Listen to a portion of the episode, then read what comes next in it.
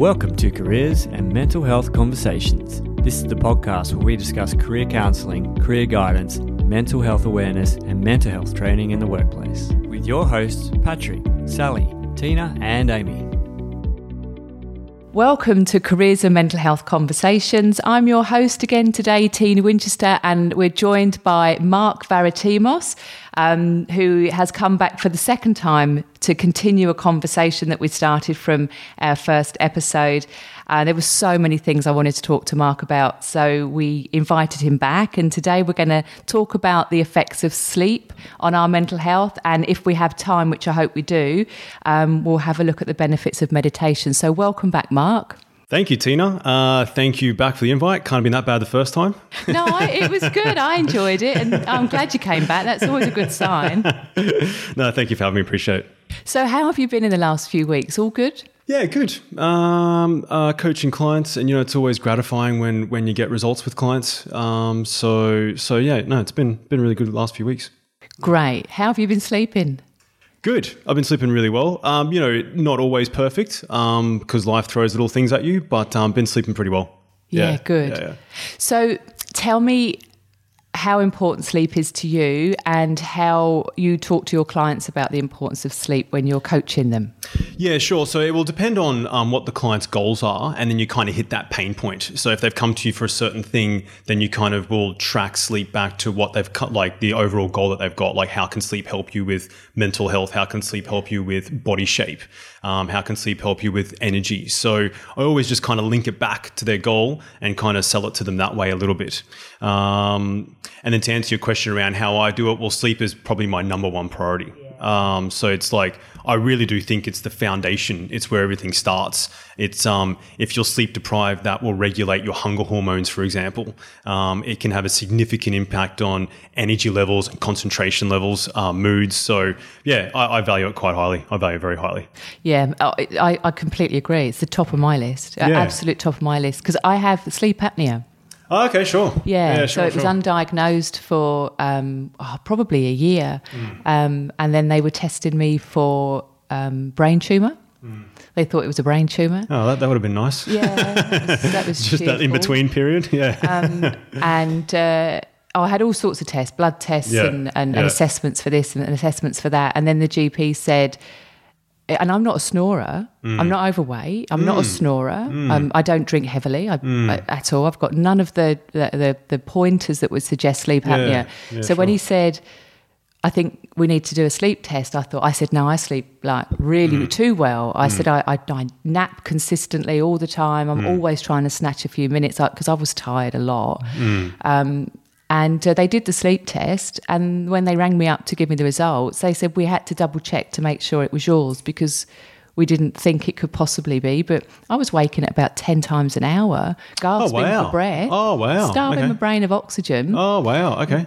Oh It wow. really, it was really significant. so you went and did the tests in the hospital. Uh, No, they, they, they, you have to go into the clinic and then they show you how to set up the monitors and everything. Mm. And then you go home and put the monitors on and then it's all wireless. Mm, okay. Sure. And so they collect the data that way and then assess Yeah. the data and they That's said, what came you- through? Yeah, I Oh, wow. couldn't believe it. okay. All right. Fair enough. So knowing how poor my health was when I had sleep apnea that I didn't know Hmm. was the worst I've ever felt physically and emotionally. I was convinced I had depression. I was Hmm. so low in mood, was really irritable, and that's not like me. I'm Hmm. pretty even keel.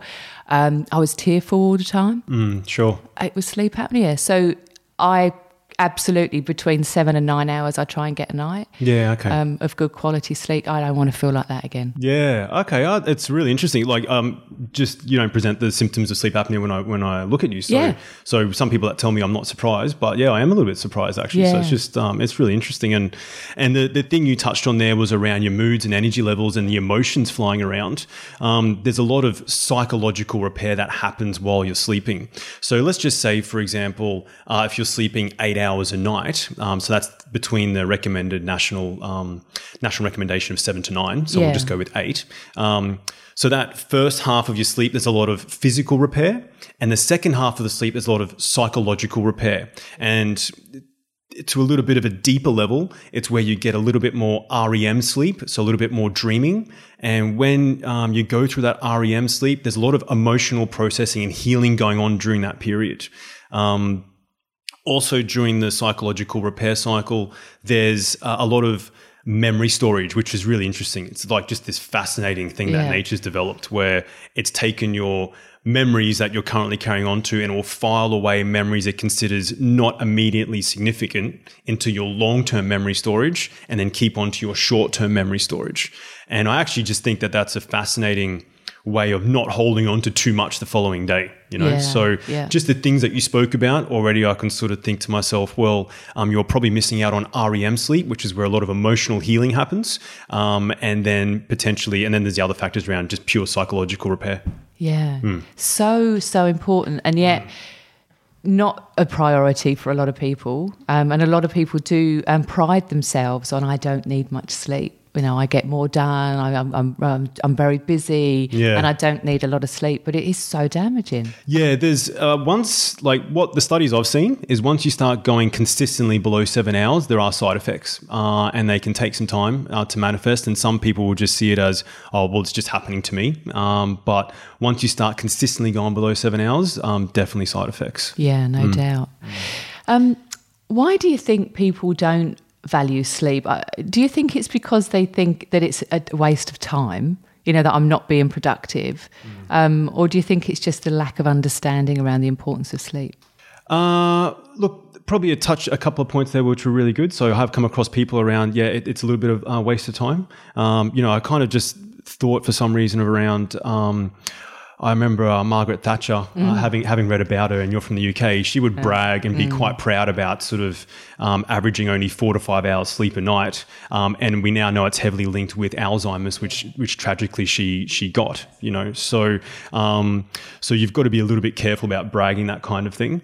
Um, um, but and the other thing around, I think some people actually just lack boundaries or need help with their boundaries or to think about their boundaries. Like people are happy to sacrifice their sleep for everything else rather than getting what's really, really important. So that's that's an ability to say no. Um, that's an ability to say no to maybe family and friends and to work and so forth.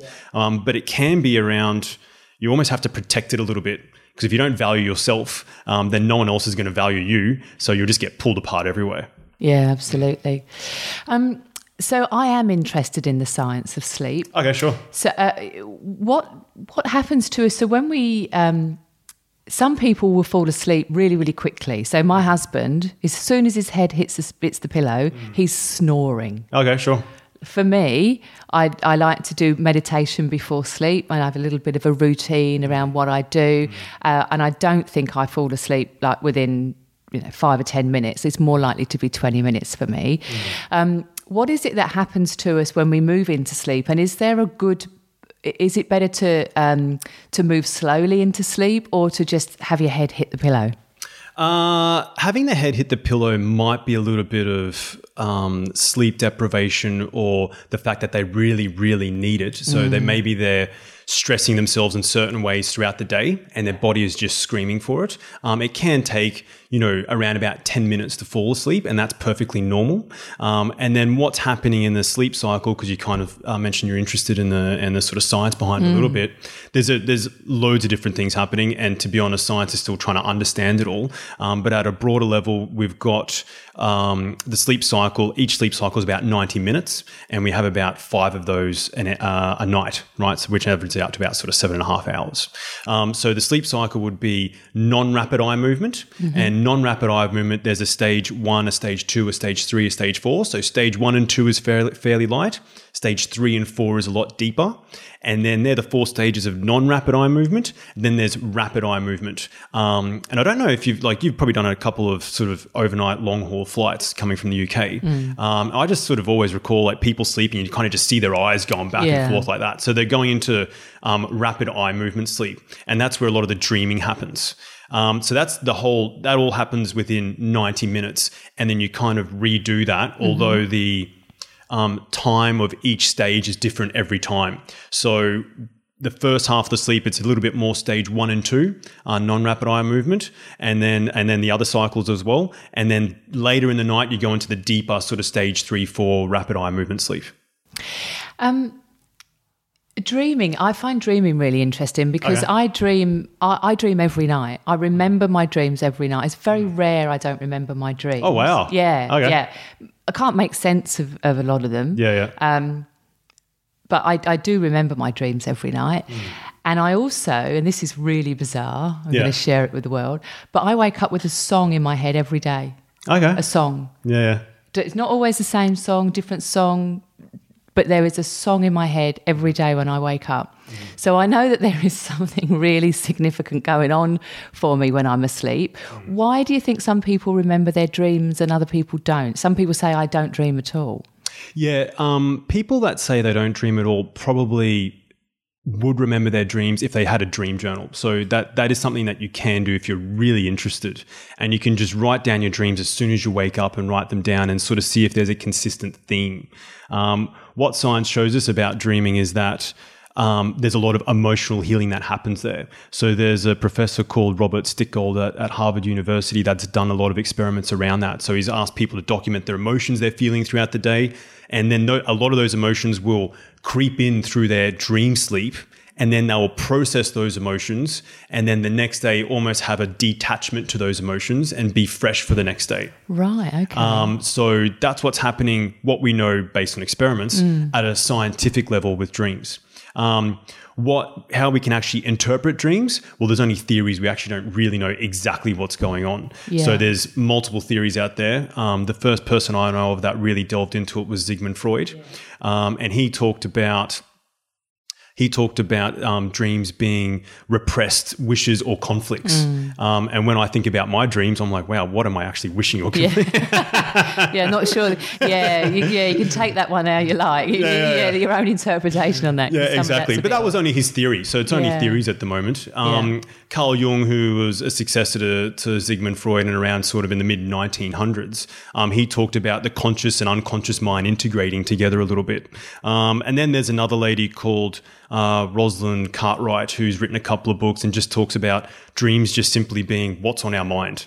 You know, so there's loads of different theories out there, um, but what we do know um, scientifically, just through study groups, is that there is quite a bit of um, of a healing process that happens. Yeah. Uh, So, re- so I guess remembering or, or paying attention to the things that we dream about is quite important to consider what it is that our unconscious mind is focusing on because we can't do that. You know, if we can't will that Very on, hard to do. Yeah, yeah. When we're conscious. Um, yeah, that's right. So that's why um, you can do a dream journal, which is just, and then you can start to look at your consistent themes if it's that important to you. yeah. Yeah. I think I might do that. Okay. because um, like I say, I do. I dream every night, and and sometimes they'll There'll they'll be a lot of songs in there, won't there? Oh, honestly, every every single day. This morning, the Yeah. song Yeah. was a song from the movie The Life of Brian. Yeah. Okay. Sure. Why? Yeah, yeah. Like I hadn't thought about that movie in years. I hadn't Yeah, quoted from that movie for a while.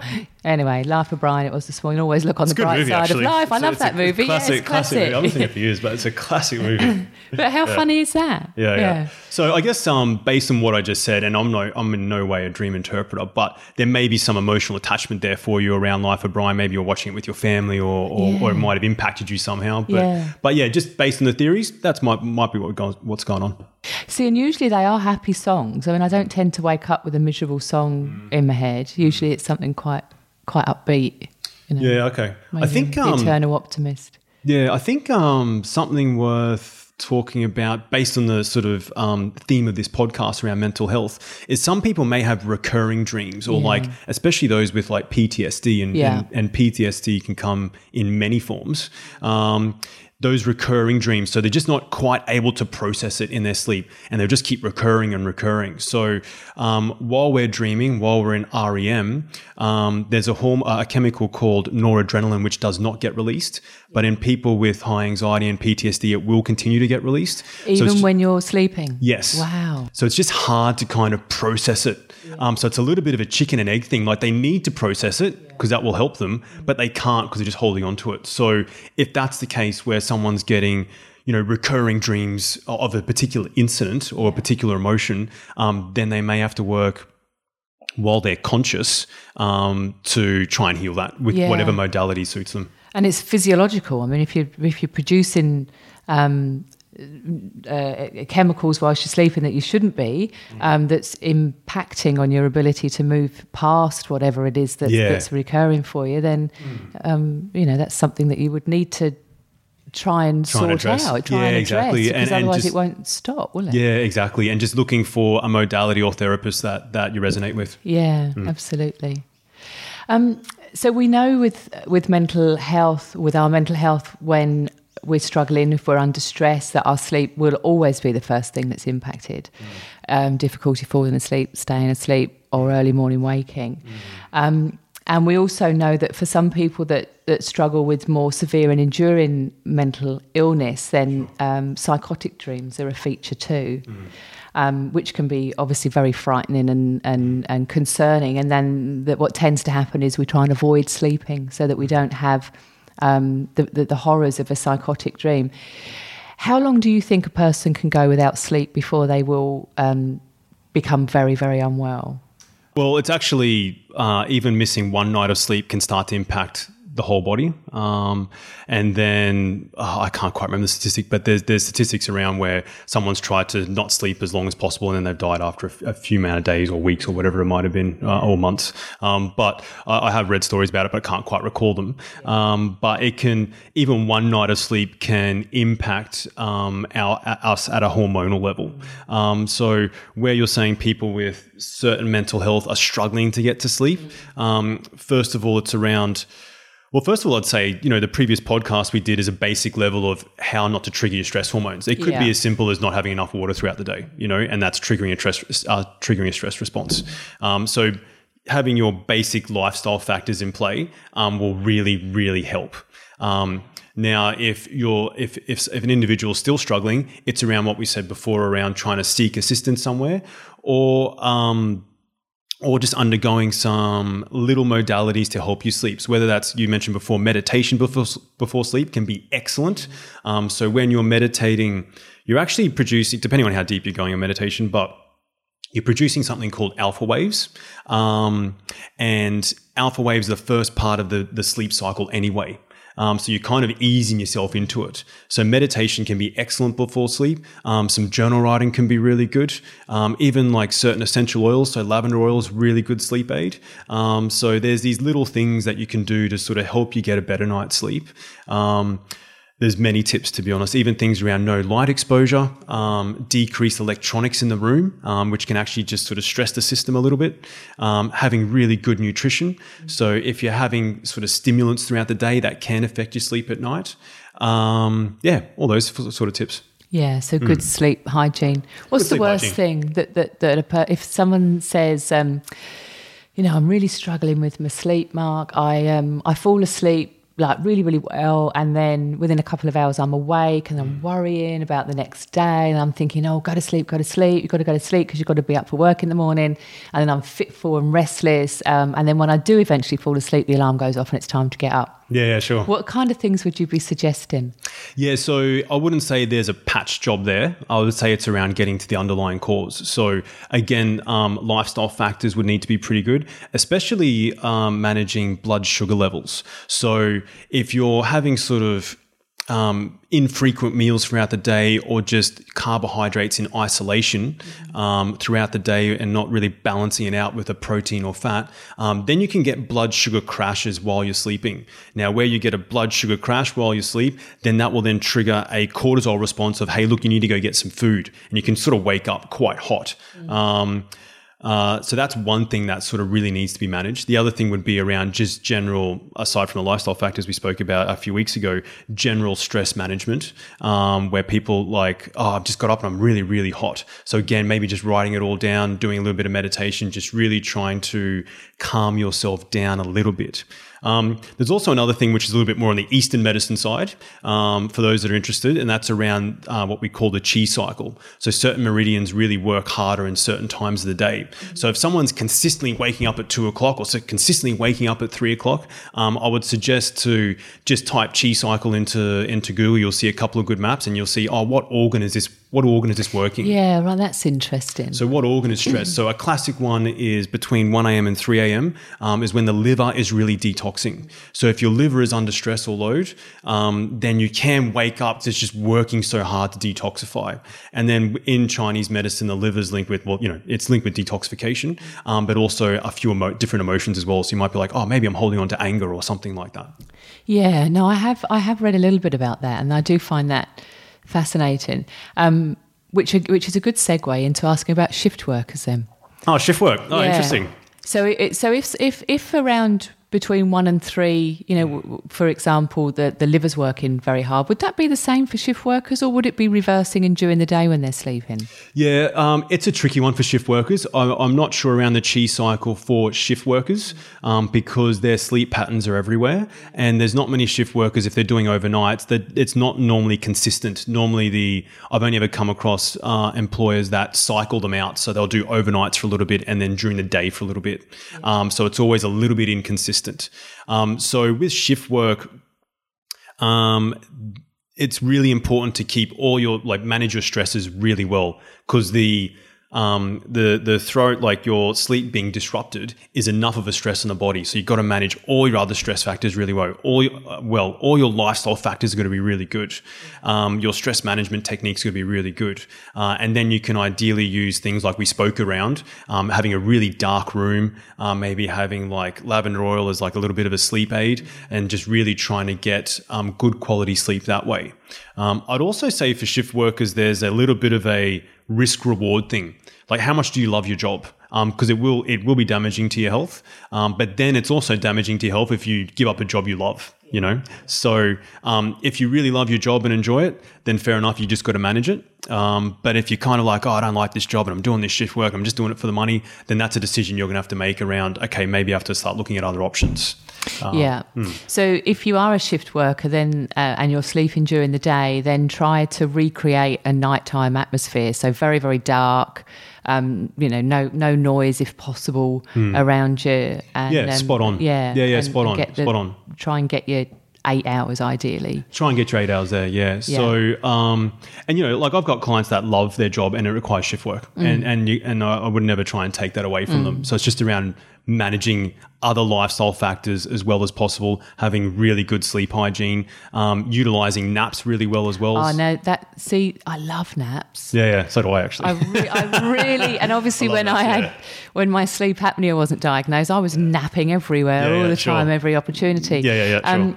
So, are you a fan of naps? Yes, uh, I love naps personally. Um, now, there's what we know with naps is you know best to have them in terms of like the circadian rhythm. Really good to have them at about 11 a.m. and around sort of 3 p.m. But I would say there's no hard rule on that one. Yeah. Um, sort of if you can take one, you can take one.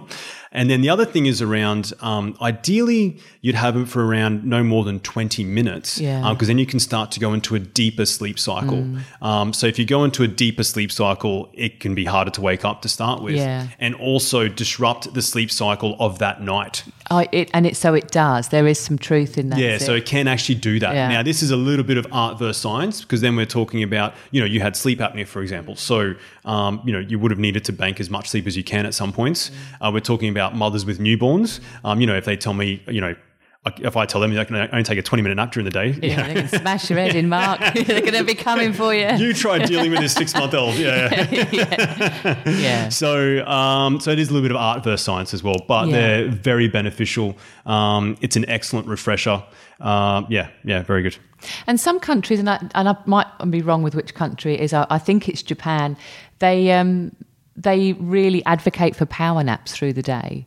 Yeah, it's it's becoming more popular. Yeah, yeah, yeah, yeah. for sure. Um, you know, I'm Greek heritage, so um, they used to really love their naps. They've kind of sort of changed that a little bit uh, over the last few years, but Yeah. but um, yeah, it's part of just some cultures Yeah. uh, where they have a late night culture. Yeah. Uh, then they have their naps during the day. Yeah.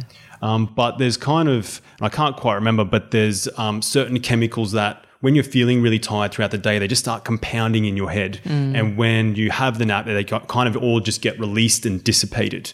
So when you're feeling tired, it's really two things. It's like that kind of effect, and also just um, the circadian rhythm of the planet, like you know the fact that the moon's going going up and, and the fact it's getting dark and that kind of stuff. How would so, and this might seem like an odd question, but how would someone know if they were sleep deprived? Yeah, good question. Um, there's there's loads of different tests, you know, and, and you yourself have probably went through some, of those tests. Um, there's there's uh, so there's tests you can do at hospitals and clinics and so forth. There's even a little test you can do at home, um, which I haven't done for quite a while. But but there's a, a guy that actually discovered REM sleep. A guy called, if I remember it correctly, Dr. Uh, Nathaniel Kleitman at uh, University of Chicago, I think uh, in the early 1930s, 1940s. Um, he actually discovered REM sleep and also developed a test for sleep deprivation. Is that a, a, a metal tray and a Yeah. and a spoon? Yeah, you know yeah, it. Yeah, yeah, no, I don't, they, they don't. They didn't use that technique on me, but I have heard of that, where you put the metal tray on the ground, hold the spoon in your hand, lay Spot down on. on your bed, and when you drop off to sleep, the, the spoon will hit the metal tray and wake you, and then you can see how long it took to, to go to sleep. Exactly. Yeah. Yeah, Yeah. So. Um, there's a table, uh, and I'll try and recall it um, that that he he developed, and I think it was around. If you can last more than 15 minutes, then you're not considered. It's around 15 minutes. Yeah. You're not considered sleep deprived. But if it comes, uh, if if the spoon drops before then, um, then there may be some sleep deprivation going on there. Yeah. So and and then uh, the impact of sleep deprivation, as we already kind of touched on, is really it can be hugely impactful. It can affect your uh, concentration, affect your memory, affect your mood, um, affect your ability to be productive at work. Sure. Um, you can be irritable, um, you know, behave out of character. Yeah, yeah, and there's even um, there's even like for people that are dealing with sort of machinery, um, there's even some good studies out there that show that um, once you start getting a little bit sleep deprived, like if you're awake, if you're awake more than 16 hours, you go to that 17 to 19 hour mark, um, you can have you can demonstrate the cognitive and machine machine ability of about someone with a blood alcohol concentration level of 0.05 percent. You know, so al- hey? already your coordination is starting to go off a little bit. Yeah, Mm, yeah. So it can even affect like coordination and mental Yeah. uh, uh, um, motor ability as well. We have on uh, the mental health first aid standard course, we have um, videos from people that are talking about their own experience of mental illness. And there's Okay. a lady called Dr. Meg Smith who talks really candidly um, in one of the videos about how she can, her, the insight that she has when she's developing psychosis. And she talks about accelerating in activity and, and, and those kinds of things. And then sleep hugely impacted. And she talks about how i mean i've watched this video a million times obviously delivering the course um, sleep will go from eight hours to six hours to Yeah. four hours to not needing to sleep at all. And then that really accelerates the symptoms as soon as you start to deprive yourself of sleep and then not sleep. Um, it, it inevitably will, will accelerate symptoms of, of poor mental health. Yeah, yeah, and and, and she's yeah, 100% correct. Um, uh, the the challenge there is that um, the stress hormones they are overriding um, your sleep hormones, so mainly sort of melatonin. So if you can think of it from like an ancestral sense, um, Yeah. if you're about to go to sleep and there's a pack of lions right next to you, um, you just don't want to go to sleep, right? Yeah. Like your survival is a lot more important. So modern day, we're sort of seeing things as a threat to our survival, and our stress hormones are just pumping so high Yeah. um, that it's actually impacting our sleep. Whereas, um, you know, it's it's just a stress to hopefully be managed. Yeah. Um, because it, it the body will um, sacrifice sleep if it's really highly highly stressed. Yeah, for sure. It's primal. Um, another guest that we had um, that really advocates the importance of sleep um, was Allan Sparkes. He he oh he was just amazing. He's one of the most decorated police officers in Australia. Um, a really successful career um, in New South Wales Police, and he became unwell um, with his mental health and developed post-traumatic stress disorder and, and Sure. other mental illnesses and, and was suicidal and he talks very openly about that in the podcast but he he dedicates his life now to uh, working for the New South Wales Mental Health Commission as a commissioner, um, doing awareness talks and training for people about mental illness. And he said, and you can hear the podcast, hear him on the podcast talk about this. He said that when he was becoming, he was chronically stressed, and when he was becoming very unwell, which he didn't know he was becoming very unwell, because often we don't, we don't have Yeah. the the knowledge. Um, he said that his sleep had been impacted for some time and then he went for almost a week with no Oh wow. sleep. Yeah. Wow. And he said, and when I look back on that, he said, if, if I had known how damaging that would be mm. to my mental health and that it would plunge me into a mental illness, mm. I would have dealt with that immediately. And I've gone, would have gone to see my GP and said, can you please help me do something about my sleep? Yeah, sure. And he relates his very rapid de- decline to becoming suicidal to that lack of sleep and, Yeah, and sure. talks really openly about it. Yeah, and and like we spoke about, there's a lot of psychological repair that happens, uh, especially like Yeah. around the emotional side, um, memory, um, things around empathy. Um, Yeah. That all happens while we're sleeping. It's really fascinating. Yeah. Mm, I- but it's, yeah. it's it's easier said than done though. So you know he was obviously in high stress, so it's around just managing the stresses as best as possible. and noticing the early triggers noticing the early triggers so the sooner the sooner we um, address the early triggers that the better our outcomes are likely to be Yeah, it's sometimes it's very easy to ignore um, the early triggers. Um, it's just easier to sweep it under the rug. Go, oh yeah, whatever. I'll, I'll take care of that at some point. But um, if you do, it, it often bites you back.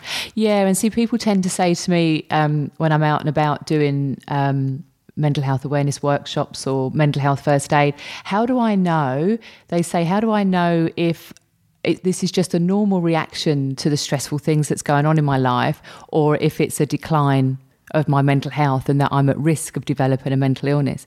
And the best way that we can really oh, you know the the suggestion that I have is um, around impact and duration.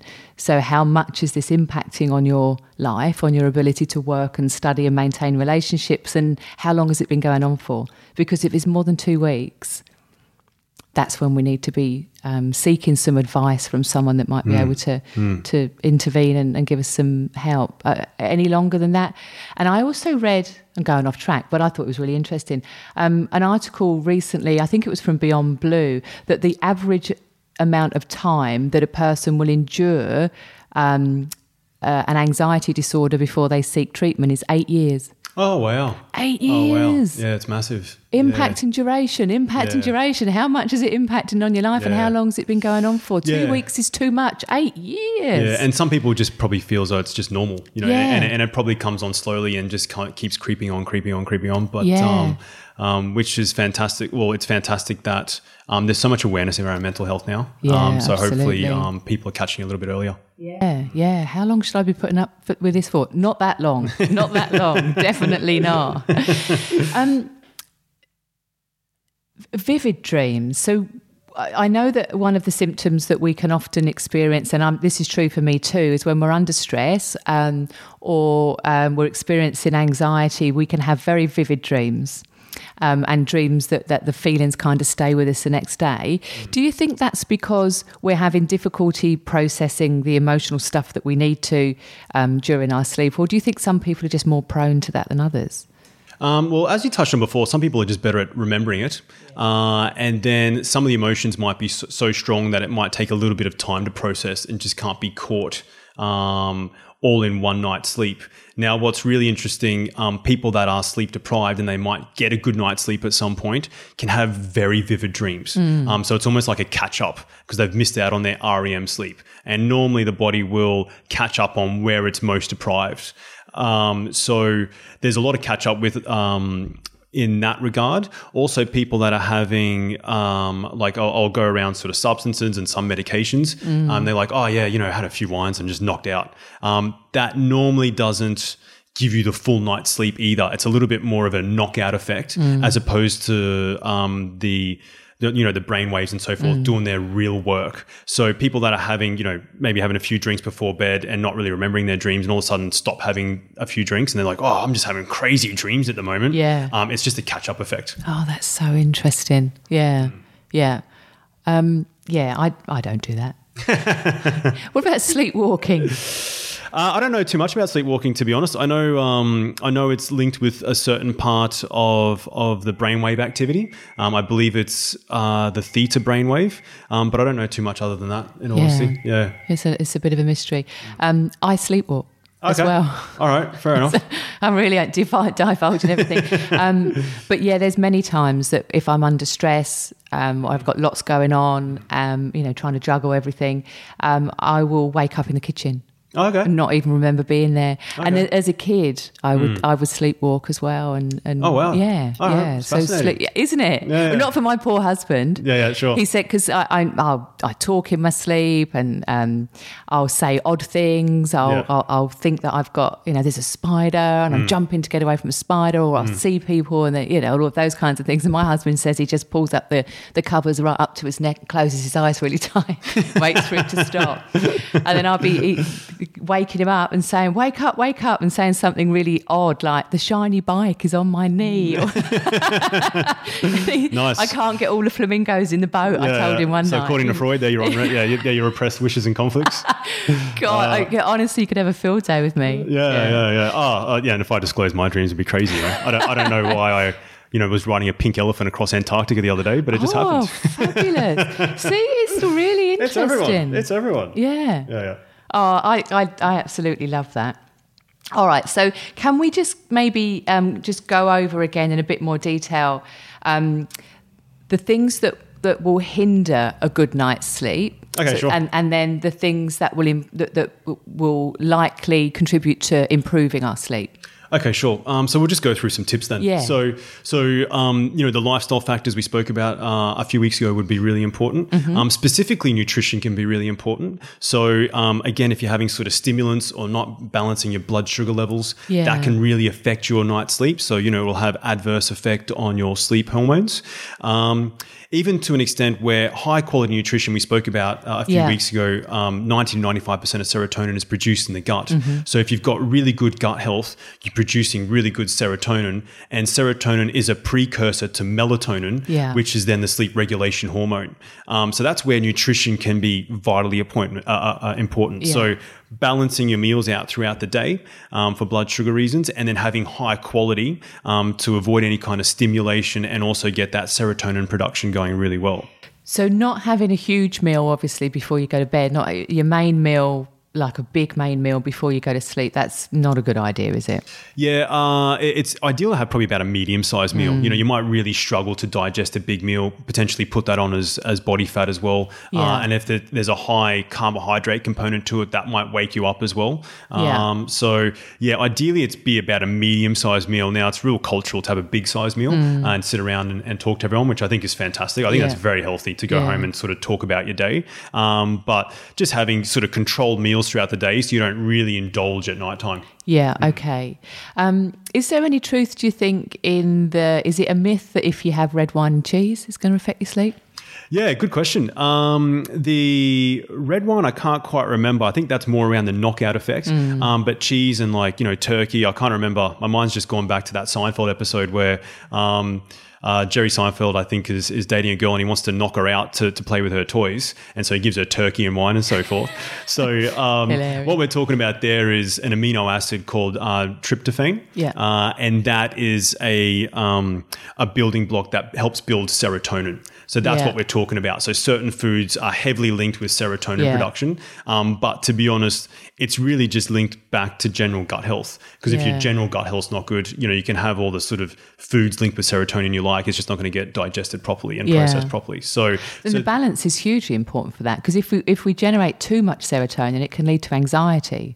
Yeah, You know, and yeah. then you can have you can be really chronically anxious, Oh, look, and then it and can affect your appetite, and, Yeah, and yeah. then you won't, won't want to eat because you don't have any appetite, and then you Yeah. can lose weight, and then uh, Yeah, so there is some truth to Yeah, it, yeah. Um, but you don't necessarily need to overindulge and just need to focus on good gut health, really. And what about a warm milky drink? Yeah, same thing. So, so Yeah. um, that's seen to be high in. Um, I can't quite remember. It's I think it's called tryptophan. Tryptophan, the amino acid tryptophan. That's also high in that, Yeah. and that will then sort of lead to a little bit more serotonin production. Then a little bit lead to a little bit more melatonin production. Yeah. uh, and then all of a sudden you're having a better night's sleep. Yeah, So, okay. Um, so yeah, that's where the link is, and that's like a really good tip for getting a good night's sleep. The other ones would be around um, the bedroom hygiene that we spoke about. Yeah. So just around dark. So anything, any kind of light on your skin Mm. will send a signal to your brain to say, "Hey, look, there's still some light around. You might need, to still be alert." Yeah. Um, so ideally, sort of closing off any light. Yeah. Um, electronics can really sort of rev up the system a little bit. Um, so you me- might need to shut off certain electronics. Mm-hmm. Yeah. Um, and then there's um, around the stress management stuff as well. Yeah. Okay. Um, some people. So uh, I'm going to I come back to me as an example again. Um, I am an early morning waker. I, I will Yeah. wake at five. I Yeah, go to bed at nine, hmm. and I will wake at five. Yeah. I don't go to sleep at nine. I'm, I usually aim to do a meditation and all of that, and, and then by half past nine, eyes shut, ready for bed. Yeah. Um, but I'm a really early waker, awake at five, and I'm wide awake and I'm really, really productive and I'm ready to start the day. And I get loads of things done in the morning before I leave for work. Um, and then I, by about half past six at night, I'm really winding down. Like I'm, my energy's, you know, I, I've, I'm depleted really. Um, do you think some people are just um, made that way? You know, some people are just uh, early early risers, and others are, are night owls. Or do you think it's a something that we become it becomes habit? Um, yeah, good question. So there's a concept called chronotypes. Um, so people can be a different chronotype, which is like essentially an early morning person, sort of like a mid person, and a late night person. Right. Um, so they're kind of classified as um, larks would be like a bird in the early morning. Yeah. Then you've got your hummingbirds throughout the day, sort of just going sort of you know mid pace, right. and then you've got your owls at nighttime. Um, so there's that sort of broad th- like concept of those three sort of categories. Yeah. So you might be a little bit more of an early morning person by nature. Yeah. Um, it's also kind of hypothesized or, or postulated that it might be more linked to genetic as well. So, you know, people that have come from cultures of late night, they just might generally be late night people. Yeah. So some people are definitely suited a little bit more early morning. Some people definitely suited to a little bit later night, um, later morning. Yeah. Um, but you can also train yourself a little bit as well. Yeah. Um, so I wouldn't say it's a hard and fast thing, but people can also train themselves in certain ways if, if their lifestyle dictates that way. Yeah, and teenagers obviously will um, need longer sleep, so they, they need more than than the, the, Sure. the, the eight hours. Yeah, they need yeah, about sure. ten. Is that right? Yeah, anywhere between eight to ten. Yeah. is, is the is the recommendation. Yeah. and um, they just naturally seem to be awake later at night and less keen to get up early in the morning. You know, it's Yeah. Yeah, a lot of teenagers of the like hormones that. and the chemicals. We we say our our girls are on LA time. Yeah, we're okay, all sure. going to sleep and they're all just wide wide awake. Yeah, it's it's interesting around teenagers and even around um, seniors. Um, so seniors Right. generally go to bed a little bit earlier. Um, it's not completely understood why, but it's just kind of happening. Yeah. Um, and then seniors also, it's a little bit of probably a myth that they need less sleep. Yeah. Um, they still probably they still need that recommendation of between seven to nine. Yeah. Um, some seniors just might not be getting that due to um, other factors. Yeah. Like you know, constantly going to the bathroom. You know, maybe Yeah. a little bit of a, a, weak pelvic floor, and they, and they just can't contain. Um, and then the teenagers, yeah, it's not quite understood, but definitely there's those trends around them going to bed late. And I think there's even some schools around the world that have sort of started their school times late to accommodate for that. Oh, it makes sense. Mm. It does. Um, can you add your nap time to your nighttime time to make up your eight hours? So if somebody says, "Oh, I get six hours at, at, at night, but I tend to nap for a couple of hours in the afternoon," would that add up to your, your recommended eight hours? Um, I probably wouldn't. Uh, the the ratio you just gave is pretty dramatic, so Yeah. I wouldn't say that that would sort of cover it. Yeah. Um, because our bodies are still very much in touch with the circadian rhythm of the Earth. Circadian rhythm being that sort of moon sun twenty four hour cycle. Yeah. So when the moon starts going down, or the moon starts coming up, and the Mm-hmm. sun starts going down, um, our hormones are very much regulated that way, and that's just when we're going to get the deepest, best sleep during that period. So around about anywhere between, you know, 10 p.m. to 6 a.m. And you mentioned, Yeah. you know, 9 p.m. to 5 a.m., which is around about that ballpark. Yeah. And, and you're an early morning person, Yeah, right? So, um, so that's where the best deep um, restorative sleep comes from during that period when it's nighttime. That's what your hormones are in touch with. Yeah. Um, um, so having those naps throughout the day should more be around a little bit of a kicker as Mm. opposed to a um, as opposed to a hey look this has to make up the total thing. Yeah. Now what science shows us is that um, very difficult to make up sleep fully. Very difficult to make up lost sleep fully. Mm-hmm. Um, can't really happen. Um, is what the science currently Mm. shows anyway. What about full moons with the circadian rhythms? Does the full moon um, play a role, do you think, in people's sleep patterns and affect sleep? Uh, I have to be honest, I'm not really aware. Yeah, Uh, okay. I have to be honest, I'm not really aware of that one. Um, Yeah. I know that you hear some crazy stories, but Yeah. uh, but yeah, no, I don't really know. No, I was just just curious because um, I mean the full moons do affect moods. There's there's no doubt, doubt about it. It's where the Yeah, term 100%. where the term lunatic comes from. Yeah, exactly. Lunar. Yeah, yeah, yeah, Yeah. exactly. And um, I've had a client in the past that uh, worked in a aged care home with dementia patients, and and yeah, they just they just said just off the wall. Yeah, um, it definitely during full moon. impacts. I was yeah. just curious about the sleep thing. Um, okay, so meditation, if we can just maybe briefly touch on meditation. Yeah, yeah, sure. um, before we wrap up. Uh, in terms of our uh, the uh, benefits of meditation for us maintaining good um, uh, stress levels throughout the day, which inevitably is going to impact on on good sleep. With meditation, sometimes people will say to me, um, "You know, I've been trying meditation, and it just, I just go to sleep." So I, I've been doing a meditation before bed, and I'm, it's a guided meditation, and then I just go to sleep. Do you do you think they're going to get any benefit from from that, Well, or is it just you're just going to sleep? Yeah, you're just going to sleep. So, so sleep and meditation, there is some crossover in what it does, um, but I wouldn't say one can replace the other. So, um, if that's helping them get to sleep, um, then that's fine. But then they're going into a sleep phase; they're not really going into a meditative phase. So, meditation um, is different subjectively because you're actually doing some introspection work, um, and also at a physiological level. So, brainwave activity is not quite the same. Um, at a hormone level, it's not quite the same e- either, and even at a cellular metabolism level, it's not quite the same. So, so there is there is some crossover though Yeah. in terms of the brainwave that brainwaves that are being produced, um, but not exactly the same thing. So when is the best time to meditate before sleep to um, to really get the benefits of meditation for, for a peaceful night? Would it be um, just prior? Would it be twenty minutes prior? What, what would you recommend? Um, it will depend on the individual. So, so the ideal times to meditate, and I would probably say the ideal times actually just when you can do it, um, but because it, it can be so hard for people to bring it in. Um, but the ideal times are when the sun first rises and when the sun starts going down. Yeah. Um, so, so that's when the energy field is strongest. Um, but then, uh, other than all of that, it would depend on the individual of when they can when they can actually fit it in. So, if they want to meditate but they keep falling asleep, and it's like, hey, look, you might have to do it a little bit earlier. Yeah, um, right. And so when you start meditating, like I said, you start producing the alpha waves. And then when you start falling asleep, you start producing alpha waves. So it's a very similar concept. And that's where the brain's just like, oh, you know what? I'm just going to knock off to bed here. So, Yeah. so that's, that's, that's what's happening there. Mm. And for people that um, are thinking about trying meditation for the first time, Yep, um, sure. particularly if sleep is an issue for them, getting to sleep is an issue for them, um, what is the best way, do you think, for people to start? Would it be listening to a guided meditation or, or would it be getting an app or, or what's the best kind of way, do you think? Yeah, look, it's a really good question. So, um, some clients um, will have, or some people will have what I refer to as monkey minds. So, just their minds just jumping around everywhere. So, first things first is to I- have ideal lifestyle factors because that can impact your stress levels. So, your lifestyle factors have got to be pretty good. Um, secondly, um, guided meditations can be really good um, for just helping reduce the monkey mind a little bit. So, you know, the way I the way I sort of describe uh, meditation is that well, the way I try and teach it is around a watchtower approach. So you're kind of like sitting on this watchtower and you're kind of watching your thoughts from afar. Um, now, when people first start meditating, there is lots of thoughts. You know, it's almost like a glass which has got like lots of mud in it and like a water of lots of mud in it. You just got to wait for that mud to kind of, or the dirt to just kind of sink down to the bottom so you can see clearly through the glass. So it takes time. It doesn't happen straight away.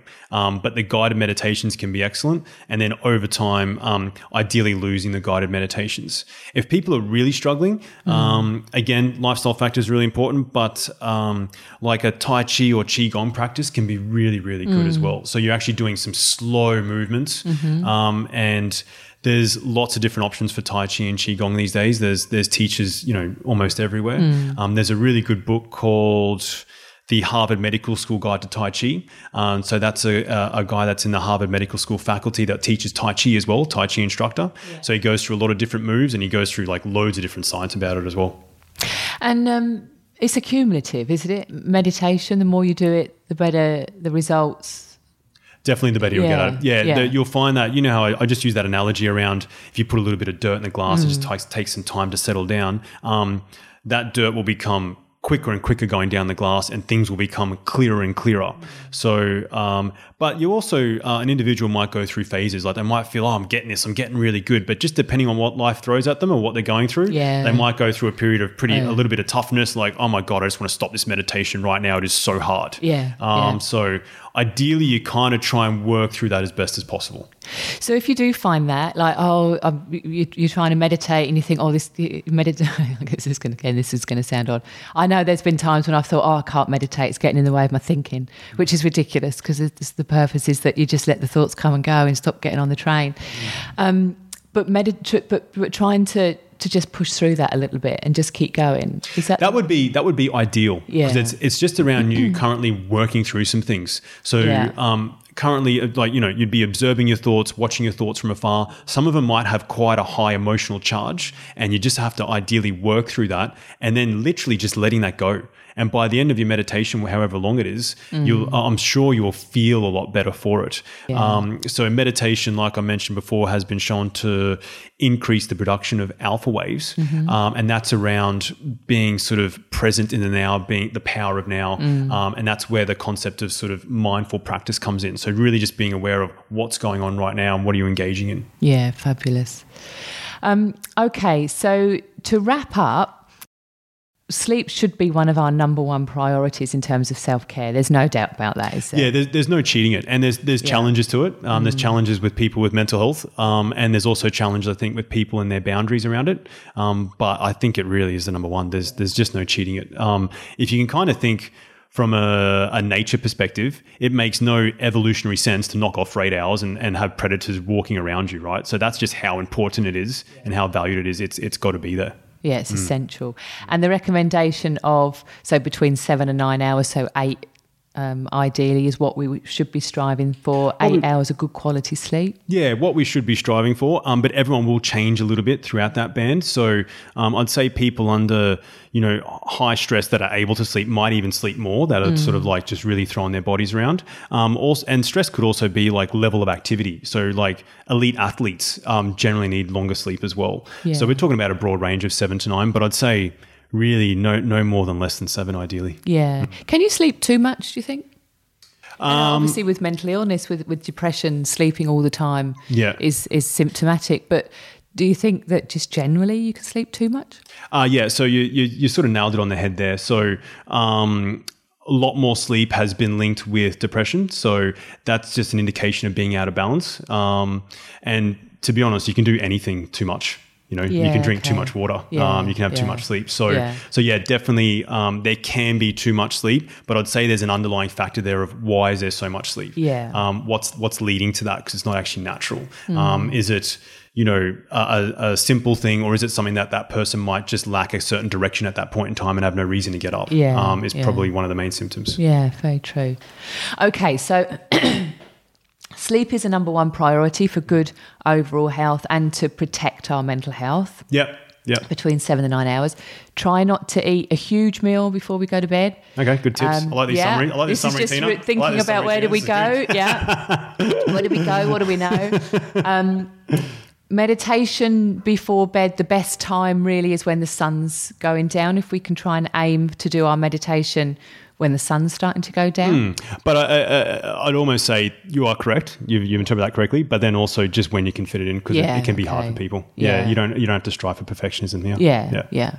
Um, avoiding too much alcohol, t- no coffee, d- ca- uh, caffeine, stimulants before bed Mm-hmm. is good. Um, dark room, Mm-hmm. good temperature. Yeah. So between um, 15 to 20 degrees. Yeah. Um, would be ideal. Yeah. Um, and um, we can be different in terms of some people are early risers just naturally anyway, Mm. and some people will need. uh, Will go to bed later and be Mm. up earlier in the morning. So we need to pay attention to ourselves Mm. um, to to get the best kind of insight into how we can improve our sleep and get better sleep. Yeah, Yep, one hundred percent. And and you kind of nailed a really good point there. Just paying attention to yourself, Yeah. um, not just with sleep, but with everything. You know, Yeah. just being really self aware of, of what's going on and and how you can be most productive. And I don't think I need to worry about waking up with a song in my head every day. As long No, as it's that's not all the right. same You're just song. going through some things. That's fine. Yeah, yeah. I'm going to look on the bright side of life today because that was my song.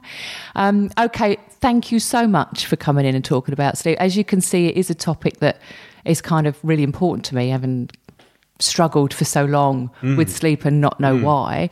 Um, so really, really grateful, Mark, for you coming in. Thank you so much. Thank you, Tina. Pleasure. If you enjoyed this podcast and you would like us to appear in your feed, please hit the subscribe button and you're also welcome to leave us a review. For more information, visit careerdevelopmentcentre.com.au.